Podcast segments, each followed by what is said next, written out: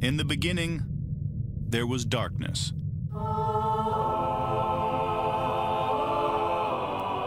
Then, there was Paul Brown. Paul Brown transformed the game.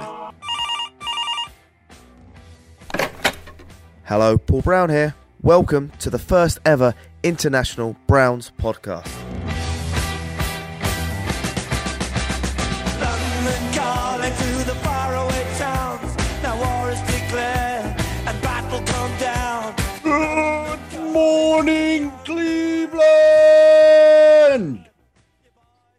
I figured I'd change it up a little bit. Uh, I'm it keeps me on my toes. Paul is missing. He's out covering protests. Biggest news day in Browns history. Paul's out shooting guns and protests. And uh, Jack, it's just, it's tough to see such a dedicated, devoted member of the Browns family just completely blow off the most important news day of the year. I, I, I just don't know what I'm supposed to do about this. Wow, I, I, I think we need to let the listeners into to what happens behind the scenes. So uh, the three of us are in a uh, WhatsApp chat, and I, I just want first to things first. First things want to rank. we're gonna rank these. However, no, Paul is a is the member of the group that mostly enjoys the off the field stuff. So Loves it. any yeah, if if Odell's at a bar in England, Paul knows about it. If Joe Schobert's wife posts a cute picture of their son on Instagram, Paul knows about it. If uh, name somebody, I don't know, MJ Stewart has something going on on social media, Paul knows about it. Jack and I don't really follow that much at all. Like great Browns players tweet a lot of stuff. Um, Jack, they don't even, I don't even think you guys can watch the press conferences really unless they come onto YouTube now because of these rights and all this stuff, right? Yeah, but I'm literally the opinion that I don't care what gets said in any press conference. I don't care what a player does on social media. Um, quite frankly, they're there to play ball. Um, any of their personal feelings, opinions, I, I couldn't care less. Well, and and this is kind of the the premise of I think when you're looking for what is our show, what is the value of the Paul Brown podcast outside of the fact that you know you have these three dashingly good-looking men out here talking about the Browns. We try to not get involved in all the the drama. Like we'll talk about it here and there if it becomes important, but like we want to focus on what is the impact of the players and how do they impact the performance on the field and in terms of winning to us is the most important part. As Herm Edwards once famously say, you play to win the game. Well, we podcast to win the game. So when it relates to the dramas and all that other stuff, I'm not, you know, I'll, I'll occasionally tweet out a hot take here and there. Jack will piss off a bunch of people talking about how running backs don't matter, you know, but I said this week, if you're a person that spends time trying to interpret what an athlete means when they put something on social media, I feel sorry for you because listen, this is I'm going to name drop a little bit here in terms of a wider range of things. I know a lot of guys that have played in the NFL. I know a couple guys that have played professional baseball, and I know like one guy that's played basketball. So in my life, I've been around a lot of professional athletes. The level of depth that fans give these guys is astronomical. I'm just telling you, they are just normal guys. They tweet dumb shit like we do. They think dumb things like we do. If you need an example of that, I heard Aaron Rodgers had a great interview with Pat McAfee, who I find for the brand, I find McAfee to be very entertaining. But like guys say dumb shit. They believe in their mind just like everybody else. So trying to like look at things and create all of these connections and these hidden meanings about why one player liked the video and all this you're going to drive yourself crazy because none of it actually matters. Most of these guys like the posts of their teammates because it's the cool thing to do, not because they even understand what the hell the posts are about. So, Jack, I don't know if you've turned on the, the old media machine today, but the Browns, I, I, oddly enough, they were at the top of the headlines. Then Roger talked, and we've now moved, moved to the bottom, which is great. Yeah, so I'm, I'm just going to fill people in the, the week that's been for the Browns. And so I had, I had a little look through our WhatsApp chat and just to see where different stuff ranks for what got the most conversation. So, uh, as you're all aware, I like a little bit of a flutter.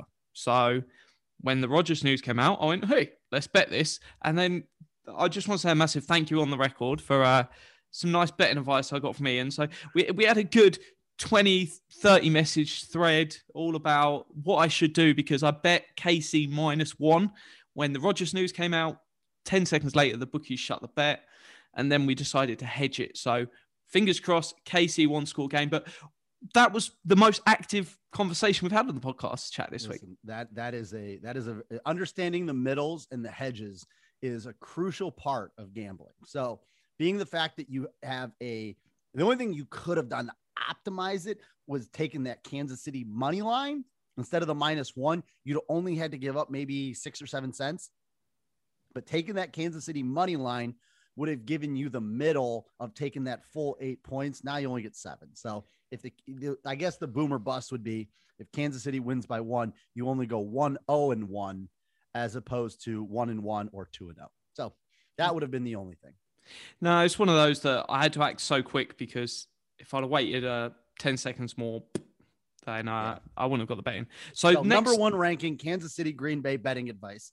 number, number two. two. is actually Browns news. Oh, D- do you know what came in at number two?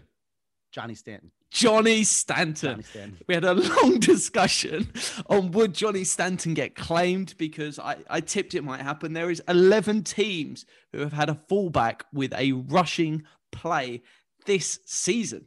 Yeah, that's that's important. That's important. See, we had to know. You know, a lot of times when players get released, a lot of times teams want to do their due diligence on who is going to be available, who's going to claim them, whatever it is. So I had to know how many people were going to throw in their hat for my guy, your guy, our guy, Johnny Football. And just just to run through.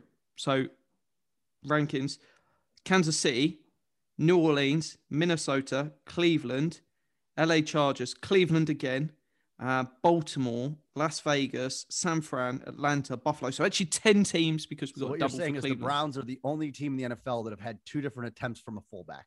That's stat of the day. You should you should tweet that out after the show. Tony Grossi. Next up, number three, we've got crazy. another bit of sporting discussion. Do you remember what this was, Iain? uh, the hiring of the new manager at the EPL team. No, it was Malmo versus Chelsea. Oh, Chelsea! Damn it! Uh, the, I, I'm a Chelsea fan, didn't even know the game was going on, and uh, you filled me God, in. you can't. You And- got it. Yeah, Champions League. It was a beautiful pass, beautiful pass, and a great finish for that. So n- number four, we finally got there for OBJ saga coming in in the Paul Brown WhatsApp chat. So that's roughly where we rank uh, the goings on. And uh, so let, let's give it two minutes.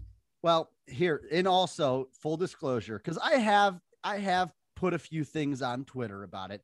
So I had a Colin Cowherd tweet. I responded to Robert Griffin III.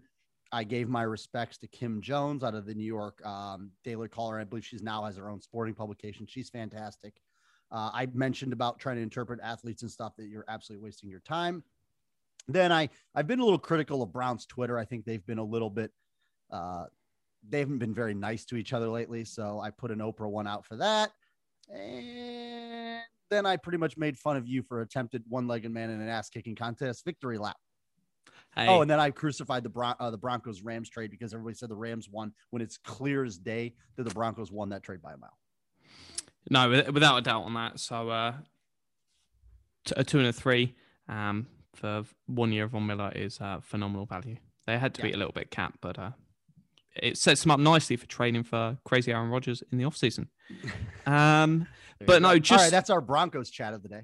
on uh the little bit on uh John Dorsey, I didn't miss a chance just to kick a bit John Dorsey because uh, Iain, you you might be able to fill me in with someone, but in terms of hating John Dorsey since day one and not full blown criticism, but uncomfortable and questioning of the OBJ trade when it happened.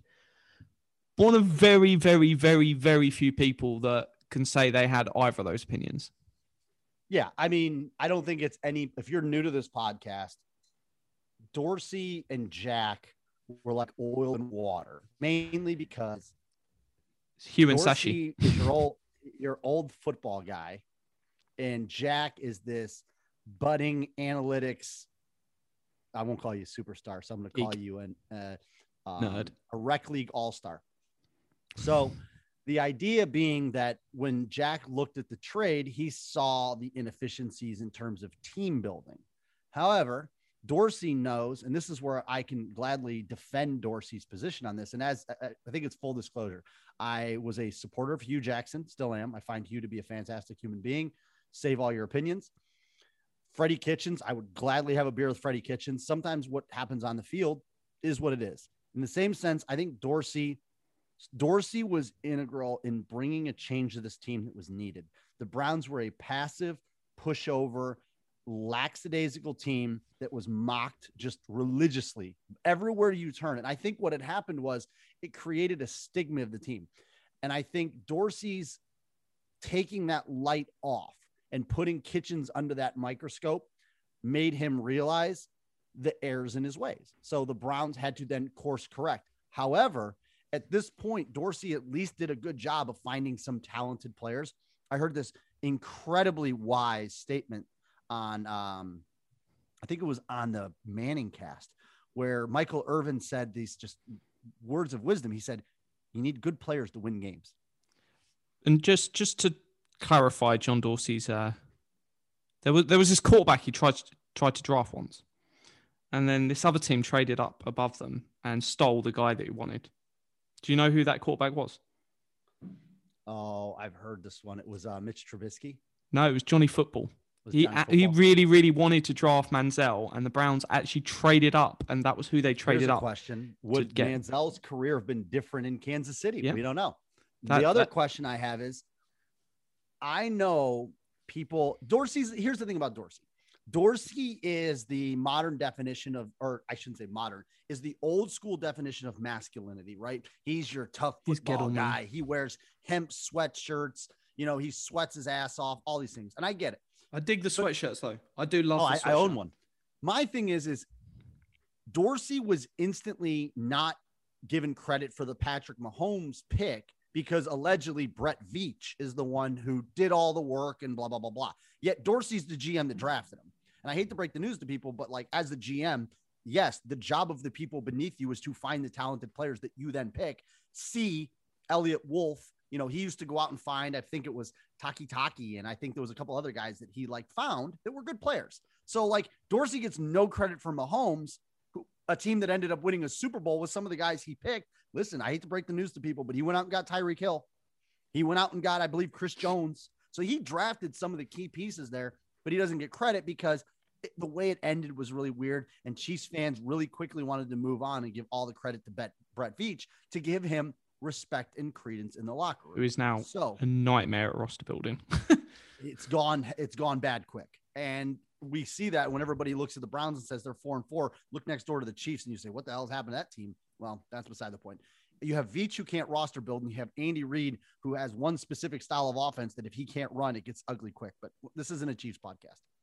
So dorsey goes and gets landry which is just a contract for a slot receiver. You're like but okay, I've heard of Jarvis Landry, fantasy football note, and I don't use fantasy football in the real world, but like we know who he is. Yeah. Okay, he goes out and gets Odell back and says, you know what?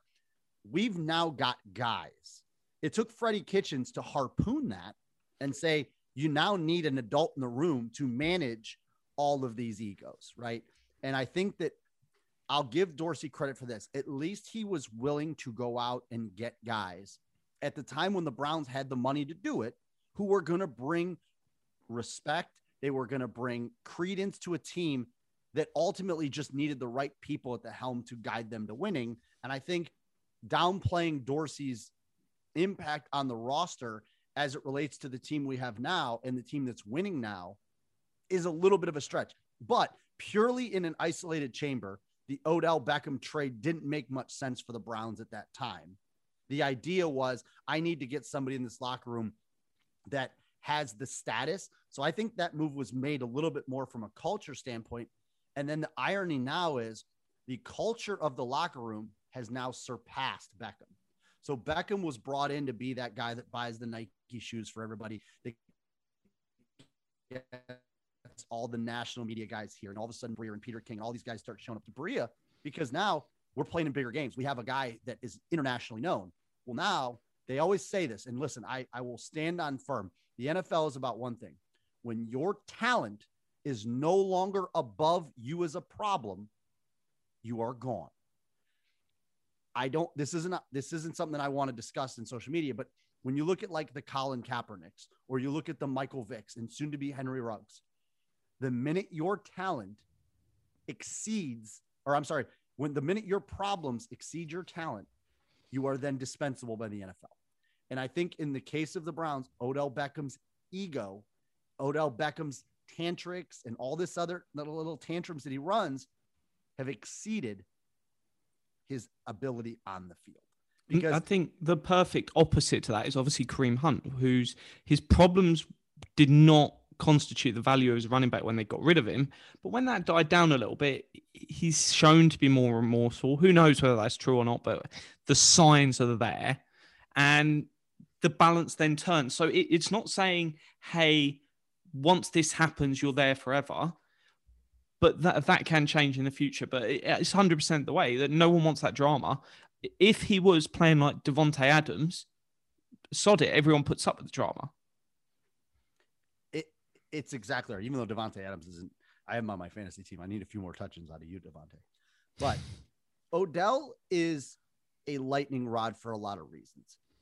And actually, I'm just going to say this: I like Odell Beckham. I really do. I like the guy. I would love and take advantage of any opportunity to hang out with Odell. He seems like a really good dude.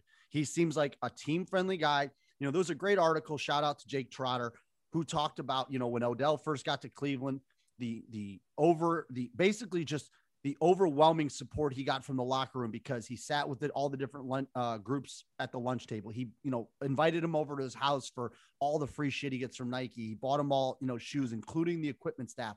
Like, I think that's the guy that Odell Beckham is. I think Odell Beckham is genuinely a good person.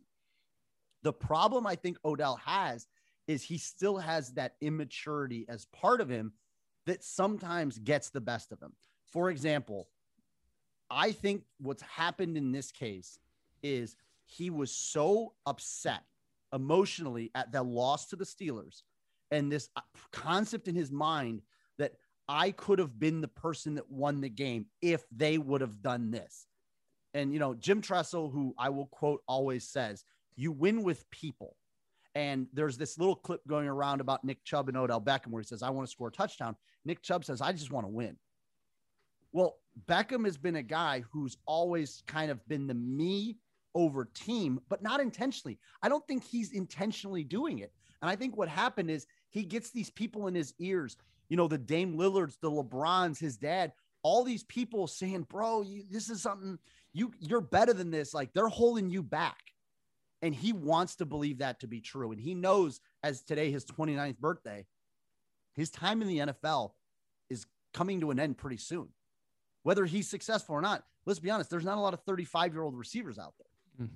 So he only has a set amount of time left in the NFL, and he doesn't want to waste these years where he feels he's strong, like he can go in an offense that's timing and rhythm based. Because, you know, there's a lot of times we see these screenshots, and Jake Burns does a fantastic job with his film breakdown of showing routes. But at the end of the day, we're we're mimicking what we think a route is versus what the coverage is. And we see Odell wide open in the middle of the field. Is Odell supposed to be there? How many times did we look at routes and go, why are there multiple receivers in the same area? You know, he Trotter, uh, Trotter in his article mentioned in the in the Denver game from two years ago that Odell was supposed to run a mesh route over the middle with Jarvis, creating the separation, but instead he wrote a streak. But in the screenshot, it showed that Odell had ran past him. Baker looked that way. Baker was looking for the dig. Baker was looking to see what happened on the dig because if Odell hits the dig, Harris drops. Now Odell's open. Well, when he sees him not make the dig, he turns to the next option. He doesn't look to see what continues on after that route. So that may work with a Patrick Mahomes. That may work with a Russell Wilson, where they can settle and they say, okay, here we go. And then I just throw a moon ball up like Wilson does, and guys run under it. That's fine. It, Beckham may work elsewhere. But Jack, on the field, what are the Browns losing? And I just lost there. What are they losing? Yeah, what are the Browns losing? What are they losing by Odell Well- Beckham not being out there on Sunday? At the end of the day, it's just the deep threat which they should easily be able to replicate with Schwartz and uh, Donovan People Jones. Maybe not so much with Schwartz. We don't know where his head's at. To rely on him for 60, 70% of snaps a game. Yeah. And and listen, I think this is going to give somebody like Donovan Peoples Jones the opportunity to step up on the field. And you know, I brought up something that I think may be interesting. This year we've talked a lot about the Browns inability to hit those chunk plays beyond 15, beyond 20 yards. We just haven't seen Baker go deep, so to say, as much as we have in the past. How much of that, and this is kind of a rhetorical question, how much of that is because while Odell does draw coverages, you know, I think the perfect example was a couple games ago when three guys went to Odell and Hollywood Higgins was wide open underneath a touchdown. With Odell not on the field, do we now see those deep routes open up? Because if now I don't have two safeties over the top, almost like Kansas City, you know, is getting played against the Giants, having those two deep safeties. Well, if I'm rolling and I'm basically cutting off the deep routes, the Browns then take advantage of the short and intermediate. Well, now what are the chances that maybe a team says, "Oh, that's Donovan Peoples Jones. That's not Odell. Uh, you can leave single coverage on him." And Donovan Peoples Jones goes right down the sideline for a 75 yard touchdown like he did last year. I think you may see the Browns offense open up deep with the elimination of Odell Beckham. And that's weird to say. Yeah, long term, obviously, we've discussed before the show that we we need that investment there. Um, we're playing a team that has three wide receiver set, and all three of those guys are drafted in the first two rounds. Um, and that quality shines through with Tyler Boyd, with Higgins, with Ja'Marr Chase. Um, we need to add more and more talent um, to make sure that we can balance that. Because if, for as much value as we get from O line play, O line plays good. An elite O line doesn't win you a Super Bowl. An elite wide receiver corps with great QB play, that can really then make a difference. Oh, absolutely. And if Bill Callahan is who we, I think we know he is, you can take a guy like a Blake Hance or you can take a guy like a Wyatt Teller who you find later in the rounds and make serviceable offensive lines out of them. But ultimately, I think you may see something on Sunday. And I, by the way, I'm fully expecting the Browns to light the Bengals up like a Christmas tree. We saw the Jets just do it to the Bengals, and we just saw what happened last night to the Jets. So I lost some the, money. for all the people out there that are like, oh, the Bengals are going to come in here and just work the Browns. I don't think the Browns are going to do a fantastic job at stopping those three weapons you talked about. But in the same sense, I don't see the Bengals. I mean, Baker's had their number pretty, pretty, pretty good since he came into the league. So I'll be curious. Now, in essence, also, by the way, I think what the Odell Beckham news today did is just saved us a bunch of conversations for the rest of the year and in the offseason about why they were going to cut him to save what $15 million next year. So we knew this was inevitably coming. Everybody had said, but I think what happened is in this case, fans got so attached to him. Now not having him is what what the issue is. But on the field, I fully expect the offense to look transformatively different as Baker hits the over one and a half touchdowns, the over in completions, the over in yards. I am taking all the overs because I think he's just going to light them up. Yeah, I, th- I think they'll really want to let him throw, just throw all the time. And um, that's going to be great to see because when the Browns throw a lot, the Browns win a lot. I think also by throwing, you're going to open up the box. Yeah. Because we know Cincinnati's going to try to stop the run like the Steelers did. The only difference is Cincinnati's secondary is not very good. So the Browns should come out in the first half on Sunday and, like you said, throw a lot because that should drop them safeties a little bit. Now Nick Chubb's going to be running against six and seven man boxes, not eight and nine. So I think that's one thing you'll see. Uh, tight ends, you'll probably see a few of them out wide. I wouldn't be surprised if David Njoku start seeing a good share of the targets. I wouldn't be surprised if all of a sudden now we're going to see receivers with three, four catches. You're going to see three or four different guys with three or four catches. I think the completions are going to start coming easier. And I wouldn't be surprised if until Kareem Hunt's back, the Browns continue to utilize D'Ernest Johnson out of the backfield and Demetric Felton. I mean, you've got guys. What I mean, we talk about Odell's shiftiness and stuff like that. Well, if I'm going to run bubble screens all day, can I just throw those to Demetric Felton? What what can he do with the ball that Odell can't? Or strike that reverse it. What can't Demetric do that Odell can do? Make the first guy miss. Seen him do that. No, it's, it's going to be an interesting one. I, I I'm with you. I think we see a great game out of Baker. Um, the pressure is going to be on him. This this is going to be the light is going to shine brighter in this game on Beckham than going into that Steelers game in the Yeah, playoffs. so Ian Rapoport tweeted that the transaction officially did not get processed today by the NFL. So Odell is officially not on the waiver wire. And I know that I tweeted this to Mike Brown's UK. Odell is not going to play on Sunday for anybody because even if he was cut today, he still has to clear waivers. Waivers would not be processed until Monday after the week. Therefore, he won't even be able to join whoever claims him until probably mid next week. I wouldn't be shocked if that team is playing. That's when they could sign him. He probably wouldn't be able to report until yeah.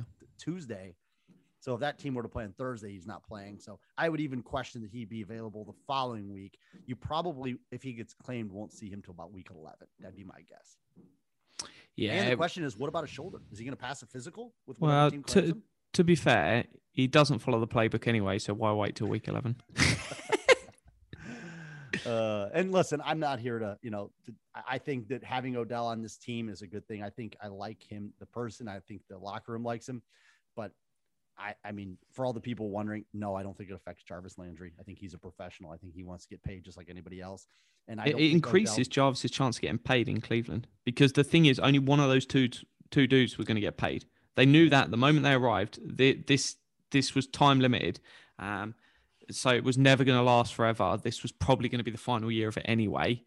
Um, lots of people floating the idea, oh, they're both going to take half the money, so they both stay. It was nonsense. Um, no one's writing like 10 million, 15 million out of their uh, earnings for the sake of they want to play with their mate. But I'm friends with a lot of people, not that good of friends. I love you Um, guys, but man, sorry, give me that 10 milli. Yeah. So it, it's one that it's going to be fascinating to see what happens. Baker's now got no excuses, um, which is one that lots of people have made excuses either way and lots of other stuff. The data says he's better without OBJ. Now go prove it. Um, And it's not just one week. Yeah, there's going to be a lot of pressure on him this week, but you've got a season to do it. And if you're saying he's not the issue and you can throw to anyone, and get it going, you've now got the end of the season where we're, we're talking the difference between Baker Mayfield not getting an extension in Cleveland, and then if he's going potentially into free agency or something else, he might sign a deal in the mid 20s. If he goes and lights it up for the rest of the season, we're sat here talking about a 40 million deal. So when we're sat here talking about how important the, rest of this season is for Baker, we're talking as a four year deal. Um, it might be only two years as a bridge and then down less. He could be on like 2020, like seven and a half, seven and a half. So what's that? 55 million. Or we could be talking about uh, 160 million. So we're talking there's a good 90 million plus on the line with a potentially a third deal coming if he does well. So you are hundreds of millions of dollars are on the line for Baker in the rest of this season. So it's incredible what potentially we're going to see. Yeah, and ironically enough, Baker has proven it without Odell in the field. It's something that people have talked about. Now, are there other reasons for that? Sure. But if Baker wants to prove who and what he is, this is his opportunity to do it. So let's start with um, the betting lines because that's where we tend to start. So um, the Cincinnati Bengals are favored by two and a half points. And so two and a half, we'll just touch on why that. So they're saying less than a field goal. So it, it's effectively a slightly weighted pick 'em. Um, if you're going to be honest, it's one where anything less than three points is, is a glorified pick 'em. Um, anything between sort of 0.5, 2.5 doesn't really matter too much. But there's certainly, Well, especially since the game's in Cincinnati.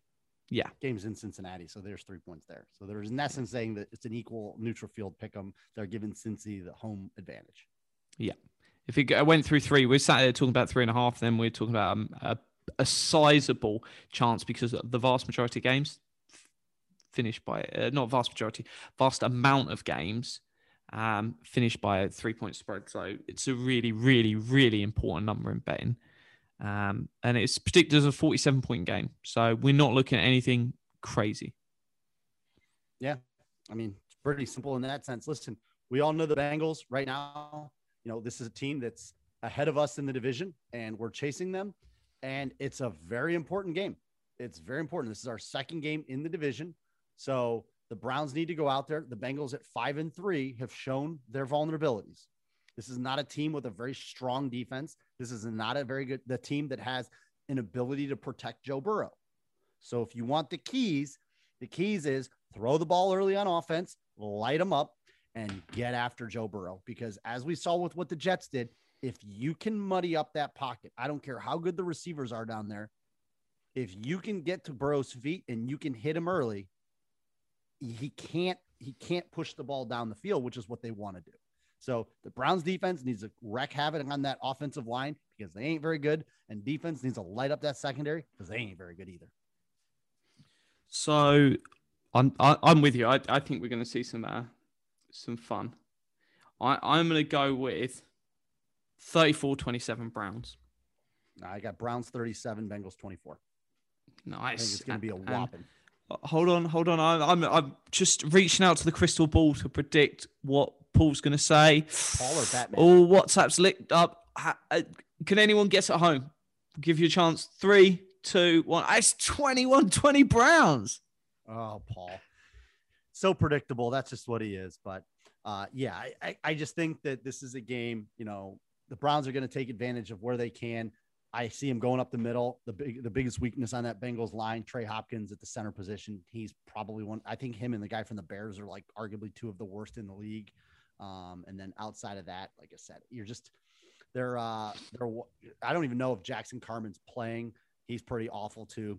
I think he's a right guard because I think they got um Quinton Spain. I think plays left guard for them. So I think Spain's on the left and Carmen's on the right. So they're going to light up that A gap like there's no tomorrow.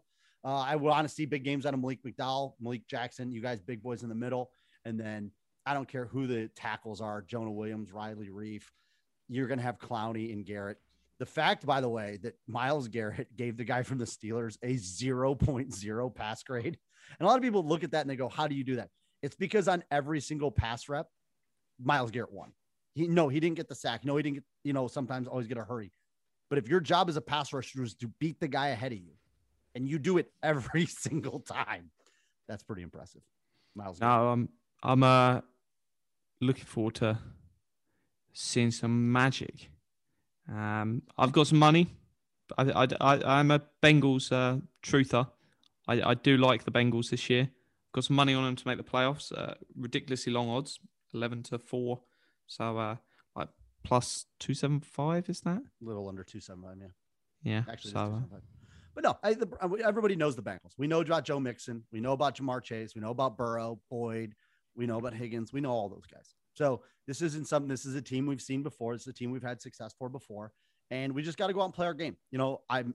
The rumor is that Denzel Ward will be back. Um, he's back. It looks like Jack Conklin will be out. You know, they haven't officially made that official, but you know, with that elbow, I think Kevin Stefanski said it'd be a couple weeks. So, you know, that'll be one that they'll have to figure out there on the right hand side. Um, the Bengals do have a couple decent pass rushers. So, in terms of keeping the uh, the pocket cleaned up for for Baker, that's something they're going to have to do because you know Sam Hubbard on one side, Trey Hendrickson, their free agent on the other side. They're going to try to get after the passer. Now, these are guys that both get exploited against the run, so it's probably one thing you want to do to just kind of get after, get up, get a lead early, throw the ball, push there in their secondary. Eli Apple, I think we all know about him. Vonn Bell's been one of their better performing defenders, but in terms of you know their linebackers in coverage, Logan Wilson not all that great. Jermaine Pratt has struggled in coverage, and you know, and outside in the end, Chidobe Awuzie, um, he's been okay. They brought in Mike Hilton the slot, but like I said, this defense is is completely vulnerable to just getting lit up. So I think the Browns are going to do it. I don't know. Is there really much else to say for the Bengals? I'd like to see the special teams do something. yeah, it, would- it would be a uh, unusual. We haven't seen much out of them, so uh, no, I, I, I think it's going to be a really really fun game. I just want plenty of offense, plenty of scoring, plenty of uh, fun. That's what And, uh, think it is. Then that's what the get team that out needs. the way, so then I can watch the KC game. and hope it finishes on a last minute field goal. Just uh, well, one score, one score, lovely. Se- Yeah, seven but points, the- three points, four points. They're all fine. Yeah. Well, that, that's I listen. Now I'm not even going to tell. There's a third leg to the hedge on this that you could possibly get into, which we can talk about a little bit about. Think about it live, right? So you got if you got the Packers plus seven and a half, and you got KC minus one, and you got big boy odds on either way. If you need to balance it out, Green Bay money line. Well, take a look at the score. So if Kansas City's up, you can start betting team totals. So you can add a little element in there, be like, well, if Kansas City's up 21 nothing, you could take the Green Bay over 20, then you can't lose. See, so you start boxing in yourself on the other way. So you have all these winners. Hedging live in play. Mhm. We'll talk about it in the WhatsApp. Yeah, yeah. You can update me while I'm half asleep on Sunday night. There you go. So, all right. I think we've gone long on this one. So, apologies to make you all listen to us a little bit longer. Paul should be back from his protests and hunting soon enough. Uh, but outside of that, yeah, let's you know let's get into the weekend. I think a win will completely push this OBJ story to the back burner. I think a loss is going to bring it to the forefront. So I think the team knows that. Go out, handle your business, get the win, and hey, we got to go. We got to move on. Honestly, if you take Odell off the football field, it's not like we're losing much. One catch, six yards. That's all he did. One bit, I'm gonna put it in the end. You, you don't often hear me say nice things about him. I genuinely feel really bad for one person in particular this week, and that is Jarvis Landry. He is the one person caught right in the middle of this um, that has, I'd say, very little on his shoulders. You can obviously blame Baker. I I, I feel bad for uh, Landry. I believe his game check will be about seven hundred thousand dollars this week. I think he'll be okay. Yeah. So especially as his targets go up a little bit, I, I have a funny feeling we're going to get a taunting penalty after his first first down. Oh, that's not like Jarvis. All right. On that note, uh, the post the post Odell era for the Browns begins. Let's get it started with a one and zero. Let's make up a ground on the division. Let's move the Bengals to five and four. Let's bring us up to five and four because we got them dirty Ratbirds in a couple weeks. We need to beat their. I'm so happy this it wasn't a uh, full off season of uh, post OBJ, and we got it and done in uh, two three days. Yo, you know what's the easiest way to wash it out of your mouth is? Go Browns.